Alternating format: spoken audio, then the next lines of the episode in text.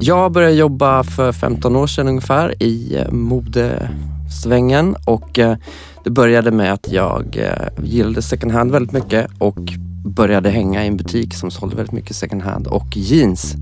Där föddes också mitt intresse och min passion för jeans som jag sen har jobbat med de senaste 15 åren på varumärket Cheap Monday. Jag tror att det finns Eh, mycket innovation och mycket roliga nya grejer vi kan göra där vi kanske inte nödvändigtvis behöver eh, sluta men kanske förändra det vi håller på med.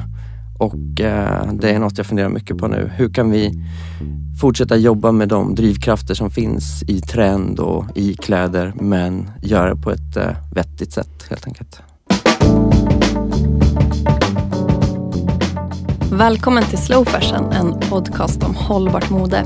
Jag heter Johanna Nilsson och jag är författare, influencer och föreläsare. Och den här podden den vill ju då inspirera och peppa till en mer hållbar garderob. Men också såklart då snacka såväl problem som lösningar inom textilindustrin. Förhoppningsvis kunna ge lite ny kunskap, problematisera och fördjupa. Och idag så ska vi prata trend. Är det kul eller är det ett problem? Och med mig har jag Kalle Malmgren. Hej! Du är ju för detta creative director på Cheap Monday. Yes, mm. det stämmer. Cheap Monday finns ju inte längre. Nej, det gick i graven här ja. eh, sista december. Precis.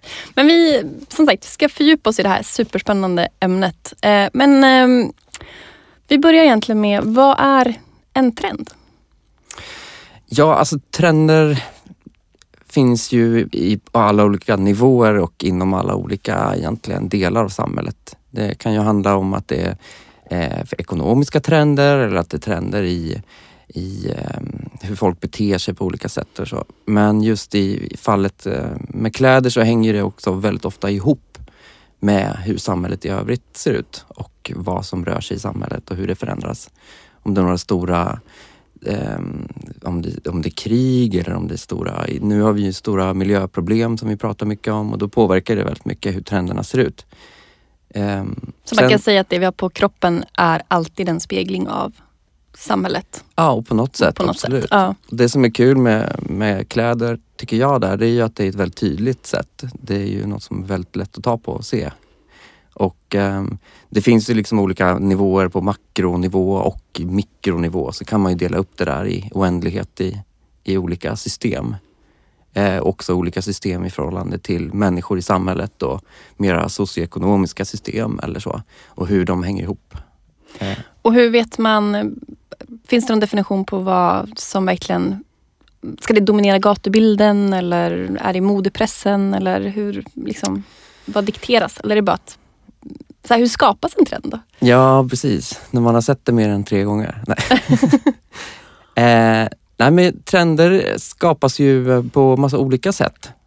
Det är ju ett väldigt komplext system och framförallt idag med, med våra sociala medier och internet så, så finns ju trender överallt hela tiden samtidigt på något sätt. Och eh, man, ta, man kanske inte talar så mycket längre om att det finns en mainstream trend och sen finns det subkulturer och så. Det kanske lite förenklat sätt och lite gammalt sätt att se på det. Idag vill man gärna dela upp mer i vilken typ av tillhörighet man har som person. Så det är mer parallella trender eller? Ja, och att man identifierar sig med en viss, eh, en viss grupp i samhället och då eh, kanske man har trender inom den gruppen som, där man signalerar vilken grupp man tillhör och sådär.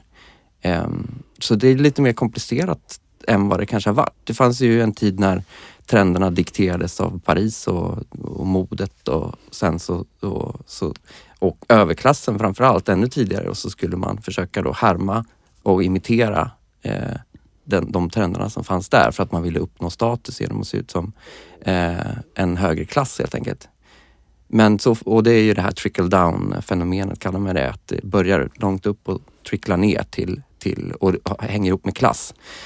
Men idag så uh, funkar det inte riktigt så utan uh, ja men sen kanske 50-60-talet och framåt så har det varit mer som en sån här trickle up fenomen har ju funnits där man plockar istället från uh, arbetarklassen och gatan plockar man upp trender som sen visas då på catwalken eller stora modehus och sådär. Och nu är, pratar man ju mer om så här trickle through, att det är bara kors och tvärs Så det är ju, alla trenderna kan börja var som helst.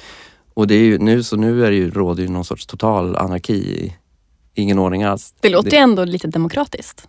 Ja, det tycker jag nog. Absolut. Det blir ju... Eh, eh, man, det är ju när allting är tillgängligt hela tiden så blir det ju lättare att få också en demokrati i det. Det är ju inte förbehållet en viss del av samhället och, och se en viss sak utan alla kan ju engagera sig i det om man vill. Mm.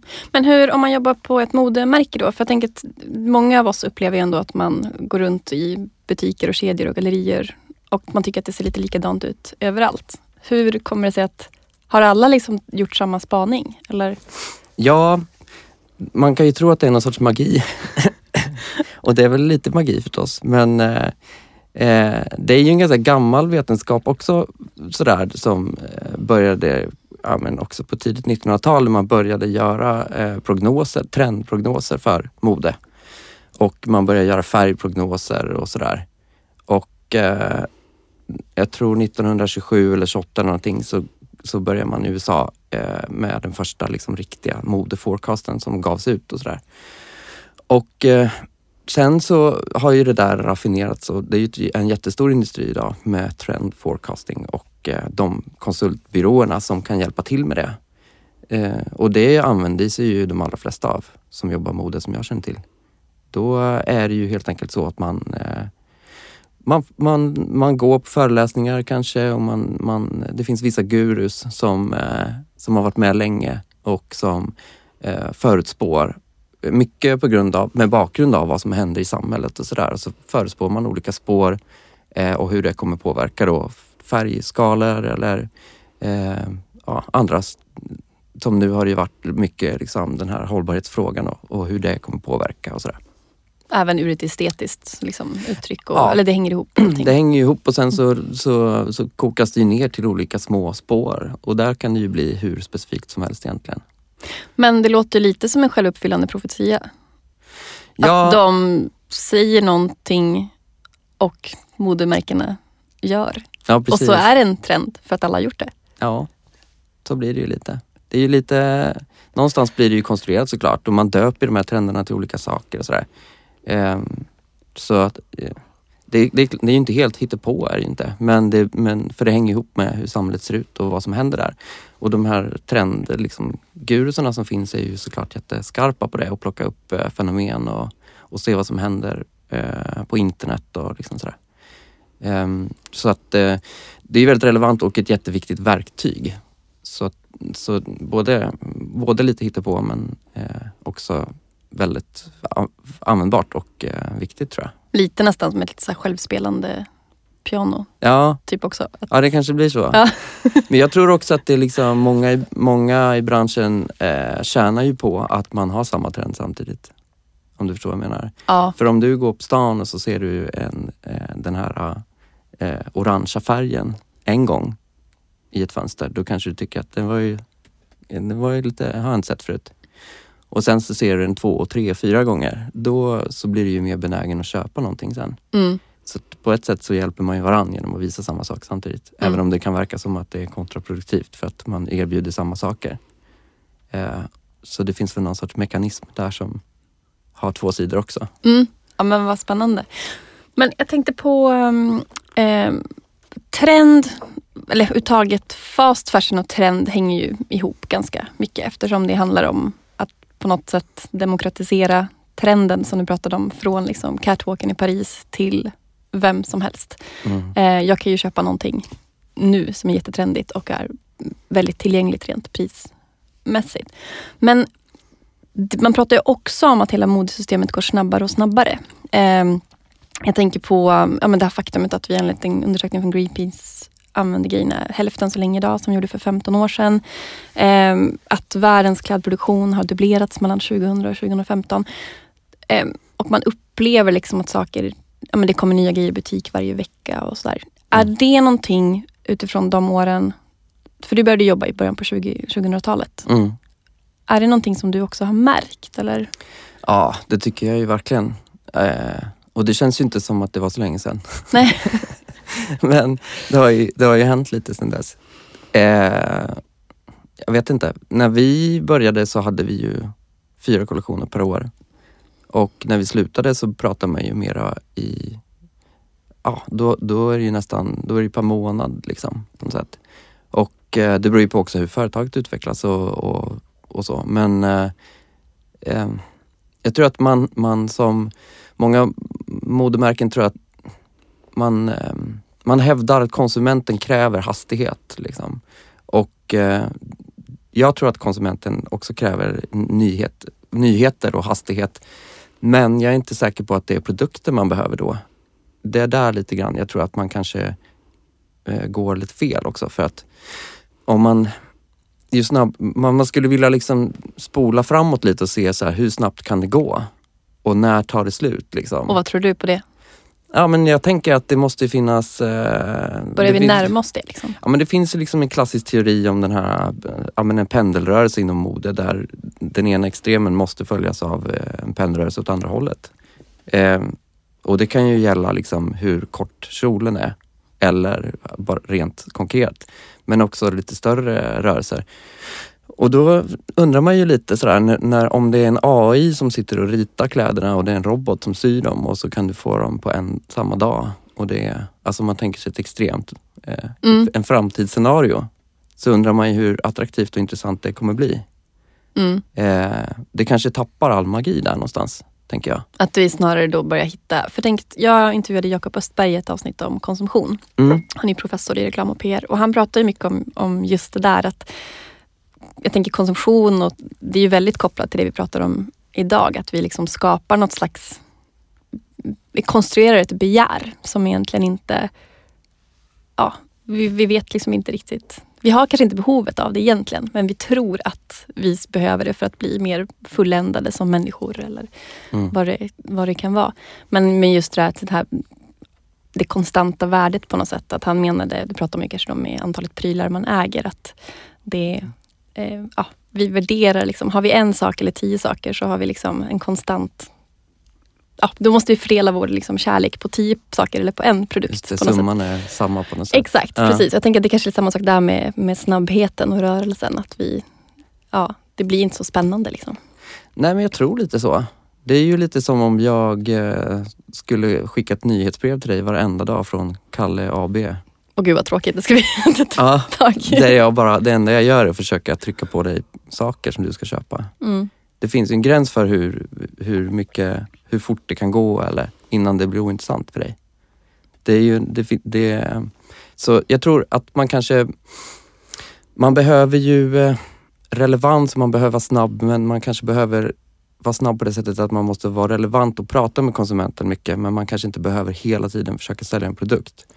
För jag tror att eh, eh, det är inte produkterna i sig, alltså det är inte de fysiska produkterna som kommer vara det som gör att folk får de här, känner det här, det här ha-begäret som uppenbarligen finns utan att lägga någon värdering i det. Mm. Och var det kommer ifrån och så, det är en helt annan diskussion. Liksom. Men jag tror att man kan tillgodose det på andra sätt än att sälja en produkt eftersom det inte är hållbart att producera produkter på det sättet som vi, som vi gör. Det är ju alla Men- rörande överens om. Ja, men, precis. men pratar vi då mer utifrån till exempel ett varumärkesperspektiv, att man den här skapar en relation med kunden? Att det är Ja. det som är, det är den liksom, kontakten man vill ha ofta. Ja, jag tror det. Att, att man som kund kommer, man är ju mera, man, man pratar ju mycket om att folks attention span då, eh, uppmärksamhetsutrymme eller hastighet på något sätt har blivit kortare och kortare och sådär. Och då finns det andra som hävdar att det handlar mer om att man är mer selektiv. Så att det handlar inte nödvändigtvis om att jag bara kan, att jag måste ha saker snabbt utan det handlar också om att jag väljer någonting. Och det jag väljer kan jag göra jättemycket av. Till exempel så orkar inte du läsa igenom mitt Kalle AB nyhetsbrev en gång till. Eller kanske ens hela. Men du kan ju kolla på, på VIP i sex timmar eller Game of Thrones i sex timmar i sträck. Och det är ju bara för att det, det är ju hur du väljer och, och, och spendera din tid. Och när allting finns tillgängligt hela tiden då blir ju mer selektiv.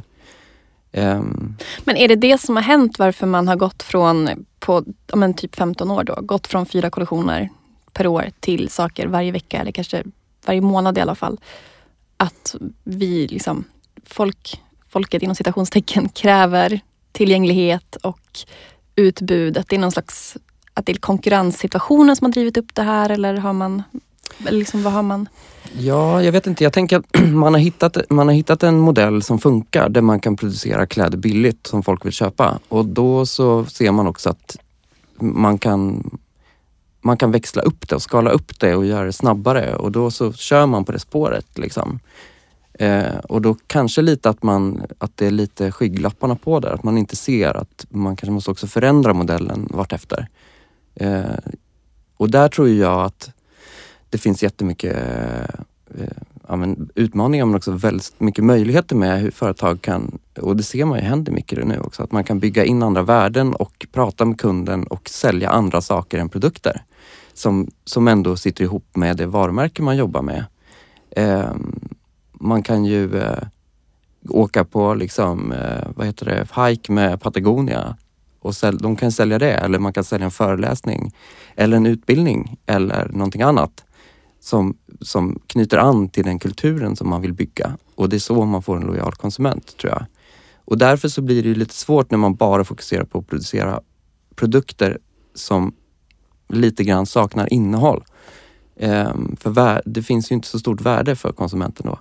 Mm. Man bygger inte en kultur kring den produkten och varumärket. Det blir en död pryl. Ja, det blir sätt. en pryl. Och mm. där tror jag att det finns en gräns för hur mycket prylar vi vet ju att det finns en gräns för hur mycket prylar vi kan producera eh, för jordens resurser. Men också tror jag det finns en gräns för när, när människor tycker att det räcker med prylar. Och vi börjar närma oss. Ja, men jag tänker det. Ja, jag tror ju, jag tror ju också det. Ja. men har, har trend på något sätt, eller liksom hela den här, eh, har det liksom drivit upp det också? Eller är det, är det liksom, är de sammanlänkade eller är det två parallella spår vi pratar om nu? Alltså just över konsumtion eller över det och sen trend. Liksom. Jag tänker att trend är liksom ett, eh, ett verktyg för att uh, skapa konsumtion. Um, att man dikterar man lite sådär att nu är det det här som gäller. Ja. Du måste hoppa på det. Att, man, ja mm. precis, man kan ju använda trend som ett verktyg för, för att Ska, annars så, det, det, måste ju finnas någonting att hänga upp produkterna på och, och designa kring. Och så. Det måste finnas ett spår. För om man, annars så blir det ju... Eh... Ytterligare en svart t-shirt. Ja, exakt. Som jag redan har 20 av. Ja, det, det, det, blir inte så starkt behov. Människan känner inte så starkt behov av att kanske köpa de här grejerna tror jag. Om det, inte finns, man, det måste finnas någon nyhetsvärde och det måste finnas någonting som gör att man dras till produkten. Eh, och det kan man göra på massa olika sätt. Då. Men, Men om jag tolkar dig rätt då så skulle man kunna säga att om man använder trend egentligen, nu kanske jag hårdrar det här, men så som vi gör det idag på ett sätt att man kanske gör det för någon typ av driva konsumtion. Mm. Eh, så är det liksom, då är det inte så himla härligt utifrån ett liksom klimat och miljöperspektiv. Mm. Men att trend som begrepp i sig, som en spegling av samhället, en, en liksom snabb rörlighet, en, en kreativ eh, konstform eller vad man ska säga. Mm. Det är det är ju någonting roligt och fint. Men att det i sig går, det går att göra hållbart. Ja precis, jag tror absolut det. Och jag tror att, eh, som jag sa, så tror jag att den trenden kan man fånga upp på andra sätt. Eh, dels genom att eh, erbjuda andra saker än just konkreta fysiska produkter. Men sen tror jag också att man kan göra fysiska produkter fast mer intressant och på ett mer hållbart sätt.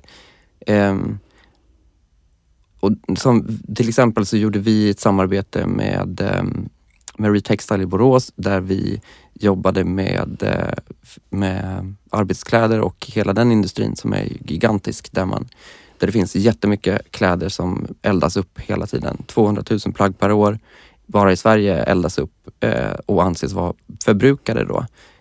Och vi upptäckte att de är inte alls förbrukade utan det går jättebra att göra saker av dem.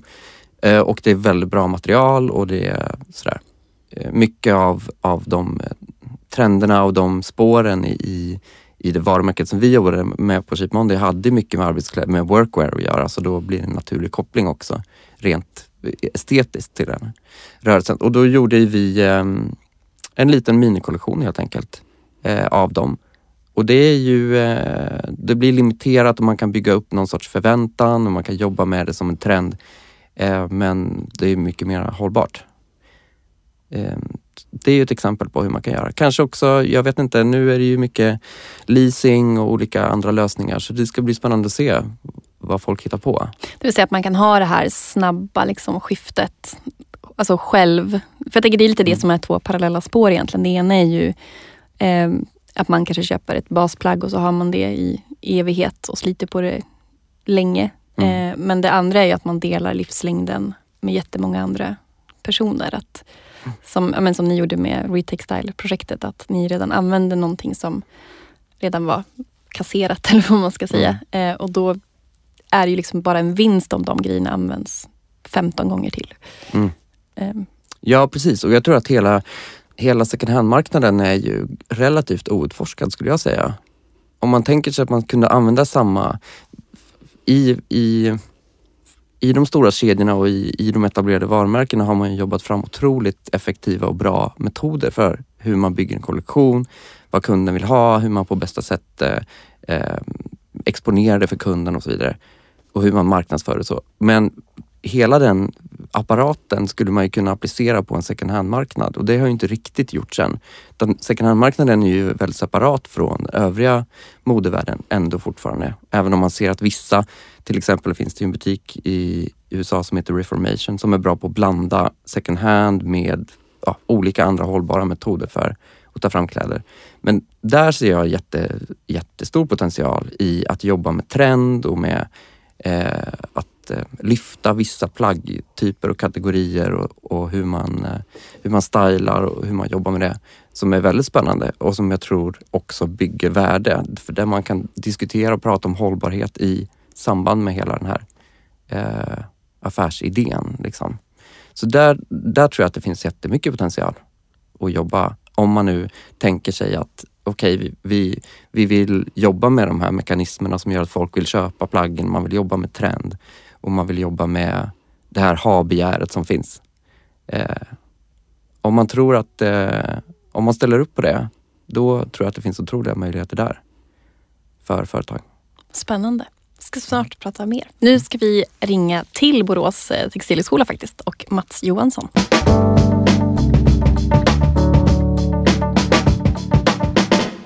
Hej Mats! Du är ju projektkoordinator för Smart Textiles på Textilhögskolan i Borås. Ja, det stämmer gott. Ja, och jag tänkte fråga det här med, vi pratar ju om trend idag och jag undrar lite, går det trender i material också? Och vad kan tiden säga oss här egentligen?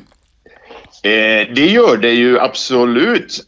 De kanske dock inte följer liksom sådana här cyklerna som, som trender i mode följer. Eh, de kanske mer följer vad, vad som är, var det finns kapacitet och, och kanske vad, därmed vad kostnader och sådär är. Liksom. Lite tillgång och efterfrågan. Eh, så lite längre cykler tror jag. Mm. Och vad, vad, tror du? Jag tänker nu är det mycket bomull och polyester är våra vanligaste såklart. Ja. Eh, polyester är gjort på olja, så där, jag vet inte. Det kanske inte är framtidens material. Nej, det är det ju eh, inte eh, på det sättet. Att det är ju verkligen inte eh, förnybart. sen så tror jag att vi kommer att ha det länge till, för det är så en så stor del. Men det är ju fortfarande nu om man tittar på liksom trend butik så att polyesterandelen i butik ser vi ju fortfarande växa egentligen. Mm. Eh, kanske inte, jo men det har varit en del sådana spaningar tycker jag på, på, på senare tid även i Sverige men i, över världen definitivt. Eh, så det är lite skillnad på trenden i, i, i, butik kontra trenden i forskning och då finns väl industrin någonstans mitt emellan. Men jag tror att, att tillverkande industri snarare de är närmare butik än forskning. Men vart är eh, forskningen är, då, så att säga? Där, där är ju definitivt trenderna eh, mera biobaserade då. Så, så eh, man tittar ju mycket på att kunna göra fortfarande syntet fast inte på råolja utan på växtbaserade råvaror istället. Och, och väldigt gärna naturligtvis sådana växter som inte används till livsmedelsförsörjning. Så det är en viktig koppling och hållbarhetsmässig koppling. Men det är fortfarande så att det kommer bli syntetmaterial. Så vissa problem som mikroplaster eller att de inte bryts ner i naturen och sådär. De det är ingen skillnad om de är biobaserade eller inte. Så att det är som vanligt att det beror på lite grann. Men det är definitivt en trend att, att leta nya råvarukällor. Och där ser vi också en comeback på en del sådana gamla fibrer, jute, hampa, den typen. Eh, men där har vi ett problem i industrin att det inte finns maskin och kapacitet att faktiskt jobba med dem och tillverka dem till vettiga textila material Mm. på kort sikt. Men är det också lite grann för att bomull i sig, jag tänker det kräver ju mycket mark och vatten och är det också att det är där syntetmaterialen blir lite spännande också? Jag tror att, att mycket... eh, Att man försöker, man försöker naturligtvis hitta ersättningar till bomull. För att det går inte att, helt enkelt inte att odla mer bomull. Det finns inte mer kapacitet på jordklotet för det. Eh, och sen så dessutom så är den ju oftast inte bra. Eh, ur, belastnings eller avtrycket är, är, är negativt, verkligen. Eh, så att eh, där, där tror jag många av de här andra växtfibrerna kommer att ta, ta en plats. För det går att göra, det går att göra väldigt fina material men vi har faktiskt inte infrastruktur för det på kort sikt. Men forskningen är där. Nu handlar det mer om att liksom få det här att rinna ut i industrin och för kanske vän, låta konsumenterna vänja sig vid någonting annat också, eller? Är det det det handlar om? Ja, men det gör det säkert. För, för återigen kopplat till, till bland det första där med tillgång och efterfrågan så kan vi få... När vi får konsumenterna att lära sig... Lära sig, det lätt. Eh, ja, men ändå att, att, att veta vad det finns för alternativ och vad som är bra och dåligt. Eh, vilket förvisso är svårt, men någonstans måste vi ändå komma dit här. Eh, antingen konsumenterna eller olika typer av, av styrmedel från myndigheterna. Det är ju lite de två alternativen som finns. Eh, och där, när man kommer dit så tror jag definitivt att de här nya materialen både kommer efterfrågas och eh, dyka upp i större volymer. Och då, då kan det gå ganska fort. För då blir det ju plötsligt lönsamhet i att investera i allt alternativa maskiner då, eller maskiner som kan hantera alternativa material. Vad spännande. Men jag tänker, nu pratar om Smart Textile. Ni forskar ju mycket på just material och så. Vad, vill, du, vill du berätta lite? Vad, vad kommer att komma? Finns det något spännande roligt där som... Alltså vi är väl mitt i, mitt i den här eh, delen då. Vi är ju närmare forskningen än en butik, det får man nog eh, konstatera. Eh, men alternativa cellulosabaserade, eh, alternativa fibrer, att ta hand om ta hand om råmaterialen bättre, skulle jag vilja påstå, är, är ett, ett område eh, och, och som börjar bli hetare och hetare. Alltså där, det kan vara allt ifrån eh, bomullsdelar som idag inte kan användas för att de är för korta fibrer eller, eller hampa eller eh, humle pratade vi om häromdagen liksom, där, där egentligen hela fiberdelen bara slängs för eh, humle använder man bara kottarna och det är ju till, egentligen till ölproduktion. Så man, Det finns en massa råvaror där ute som vi inte överhuvudtaget tar om hand om och det där är väl en effekt av eh, fast fashion eller fast fabrication. Eh, att vi har inte riktigt... De där, de där är, de är inte så snabba och enkla eh, för det finns inte riktigt infrastruktur för dem. Och då har vi lite, tror jag, under en lång tid glömt bort dem nästan som, som källor. Vad spännande. Det låter Så där ju... tror jag det finns en Ja. hel del som kan göra comeback. Alltså, nässlor är också en sån. Eh, där, där ju dessutom eh, nässelfiberproduktion fick, fick eh, H&M eh, som det här, de här priset för några månader sedan. Mm. Ja, det innovations... eh, Precis. Ja. Eh, så, så jag tror att vi ser mycket sådana nya, nya gamla, gamla fibrer som kommer tillbaka och att de då kommer att hanteras i en mer industriell form. Om det sen är bra eller dåligt, det får vi väl se. Men vi, det är lite upp till oss att se till att det blir på ett bättre sätt. Vad roligt. Du, tack snälla Mats för att fick låna dig lite grann på det här Tack ämnet. själva. Tack Ha det snälla. gott. Ha det bra. Hej. Hej! Kalle, det här med material då. Går det också liksom att, jag tänker att man kanske i trend börjar tänka lite tvärtom. Du pratade om att ni hade jobbat med Retextile som är då ett annat projekt på Textilhögskolan i Borås med det som redan befintligt som fanns. Mats pratar om andra nya fibrer och det är klart att börjar vi jobba med andra fibrer så blir det kanske annan design. Eventuellt. Ja, precis. Och det där är ju, eh, det händer ju mycket. Eh, till exempel, vi jobbade ju mycket med alltså post-consumer waste, att man jobbar med eh, insamlade bomullsfibrer från gamla jeans som man mekaniskt och maler ner och gör till nya fibrer som man kan till viss del blanda upp med då till exempel organisk bomull. för att få eh, en mer hållbar produkt. Sådär. Eh, så, och det händer ju väldigt mycket där eh, också. Det man kan kanske ställa sig frågan är ju lite, vissa hävdar ju att även om alla material är helt 100% cirkulära med den hastigheten vi har idag så eh, är det ju bara en liten del av den totala påverkan på miljön som klädproduktionen skulle då ge negativt. Det är fortfarande transporter och energiåtgång. Ja, Att bryta ner och... precis. För det har jag hört, eh, det var någon som sa det, att det beror lite på hur man räknar men ibland kan nästan det krävas mer energi att återvinna polyester än att använda ny olja. Mm. Då har man ju missat målet lite grann också. Ja, det, och det är ju, alltså alla intentioner är ju såklart bra. Mm. Men jag tror att man kan lura sig lite själv med att tänka att så här, ja men tänk om allting är cirkulärt, då kan vi köra hur snabbt som helst. Men det funkar inte riktigt så, för det är en massa andra eh, aspekter också som ska in där i den totala eh, miljöpåverkan per plagg så att säga. Ehm, och, och där tror jag att man behöver fundera lite över modellerna. Som jag sa, Mm. kanske färre produkter, kanske man säljer annat. Man kanske säljer eh, saker som inte kräver en fysisk produkt helt enkelt. Så att då skulle man kunna säga att om vi har det här snabba liksom trendmodesystemet som vi har idag. Så att vi kanske ska sakta ner själva produktdelen Mm. eh, och inte jobba, men jobba med lite mer långsiktigare trender eller vad man nu ska säga. Och sen så kan vi vara snabbare i form av att skapa det här liksom roliga nyhetsvärdet Mm. på andra sätt.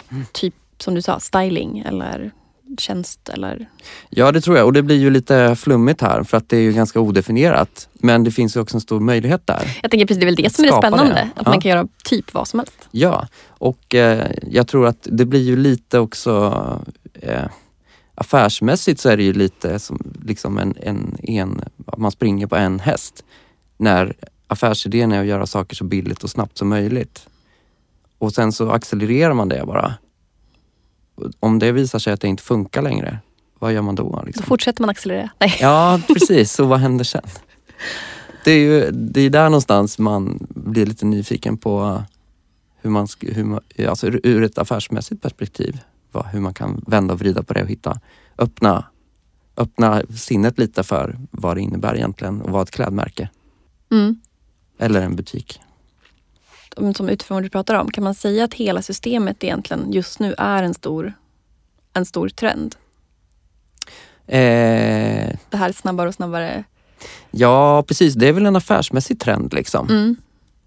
Och vi ser ju väldigt tydliga tendenser på att det är mycket annat som händer. Det är mycket nya varumärken som går väldigt bra som har en helt annan idé. Eh, och det är ju intressant. Har du Eh, något exempel? Dels är det ju alla, alla tjänster istället då Mm. för att ta lite trötta exempel men eh, Airbnb och typ den typen av tjänster som eh, helt enkelt bygger på en helt annan modell.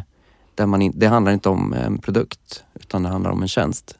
Och där tror jag att många modeföretag kan koppla på på, det, på sin befintliga produktion så kan man också fundera över vad det är vi kan mer. Till exempel utbildning som jag sa. Mm. Eh, det finns ju jättemycket kunskap inom de här stora företagen som man kan använda. Men skulle man kunna säga att om vi backar tillbaka då som lite som en avslutning att om man eh, pratar om de här trendgurusarna så. Att om man liksom på en sån himla hög nivå börjar, skulle börja prata om eh, ja, men just tjänst istället för produkt inom modesektorn och så. Och att det blev någon slags kollektivt beslut från alla liksom stora aktörer. Skulle man då vänja konsumenten vid ett nytt beteende? Om man bara liksom rullade ut det. För det, jag tänker det är ju väldigt kopplat till beteende. Jag tror att eh, konsumenten är jättenyfiken och eh, längtar efter nyhet och nya idéer. Ja, för det är det jag tänker liksom varför, så man pratar, man, vi har ju pratat tjänst, lånegarderober och så här ganska länge nu. Men det har ju liksom aldrig riktigt, det har ju ännu inte slagit. Och min, jag vet inte, min liksom lite lekmannaspaning på det handlar väl om att det, är, det ligger ganska långt ifrån vårt eget beteende. Att kläder är väldigt kopplat till ägande och att liksom identitet och definitionen av vem du är är lite vad du har på dig och vad du har i garderoben. Mm. Eh, Och att det är det man missar genom att inte att låna saker. Mm. Ja, det är, ju lite, det är ju lite ett experiment fortfarande. Jag tänker att vi är i en liten, vi är precis i början på någonting där vi försöker hitta nya metoder. Så det är Och- mer kanske en vane... dels en, van, en vanesak och sen så tror jag att det är experiment där vi, alla idéer kanske inte funkar. Mm. Eh, så får man utvärdera lite efterhand och, och se vissa beteenden går att förändra och vissa inte alls. Och vissa beteenden, eh, alltså, vissa idéer är ju jätteattraktiva och vissa kanske Mm. inte alls egentligen. Men kan det vara så enkelt lite grann som, jag tänkte på det när jag åkte hit i morse, att jag, jag har lite svårt för den här trenden sportstrumpa upp till knät. Mm. Eh, som nu alla har. Men nu har jag liksom exponerats för det så himla många gånger så jag tänkte på det när jag såg det senast i morse att ja, men det kanske inte är så fult. Nej, det Är det- fascinerande hur man kan ändra åsikt faktiskt. Ja. Men skulle man kunna, skulle samma liksom psykologi kunna funka då på tjänstesektorn? Alltså definitivt, det handlar ju, det där är ju också lite marknadsföringsfråga. Men alltså man måste ju börja med en innovatör som hittar på en idé och sen så behöver du ju någon som kan validera din idé. En känd person som kan berätta för alla andra att det här är okej. en early adopter. Ja, och, Mm. och som kan eh, som, eh, ja, men som har stort inflytande på en massa människor och som kan visa och bekräfta din idé. Eh, sen kan man ju ta det vidare därifrån. Det är ju, ja, det låter ju kanske cyniskt men det är ju lite så det funkar. Ja, men jag tänker målet helgar medlen när du pratar hållbarhet. Ja, verkligen. Och jag tror att alla de här metoderna måste man använda sig av för att få det här att att gå framåt och inte bakåt. Mm. Så vi ska omfamna det här med trend men vi ska göra det på ett hållbarare och smartare sätt helt enkelt. Ja, alltså jag är ju jag är av den åsikten att jag tror liksom att skam kan ju vara en metod som kan vara bra ibland. Men jag tror ju att avundsjuka är den bästa brasan som man brukar säga. Alltså, om du hittar på en idé som är så sjukt bra så alla vill ha den, då kommer ju en massa folk följa efter och imitera dig sen. Och det är så man förändrar industrin tror jag. Man måste ha ekonomiska incitament för att ta de stegen. Eh, Om man ställer sig utanför så tror jag att man har marginell påverkan Mm. Spännande. faktiskt. Tack snälla Kalle för att du var med. Tack själv. Tack för att du har lyssnat på det här avsnittet. Och om du gillade det så får du jättegärna dela det vidare och betygsätta det i din poddapp. Du hittar mig på slowfashion.nu och på Johanna Sve på Instagram. Eh, och där fortsätter vi jättegärna diskussionen såklart. Nästa vecka så ska vi prata med ett företag som kanske gör saker lite tvärtom, det vill säga lite långsammare än det här snabba som vi har pratat om idag. Häng med på det.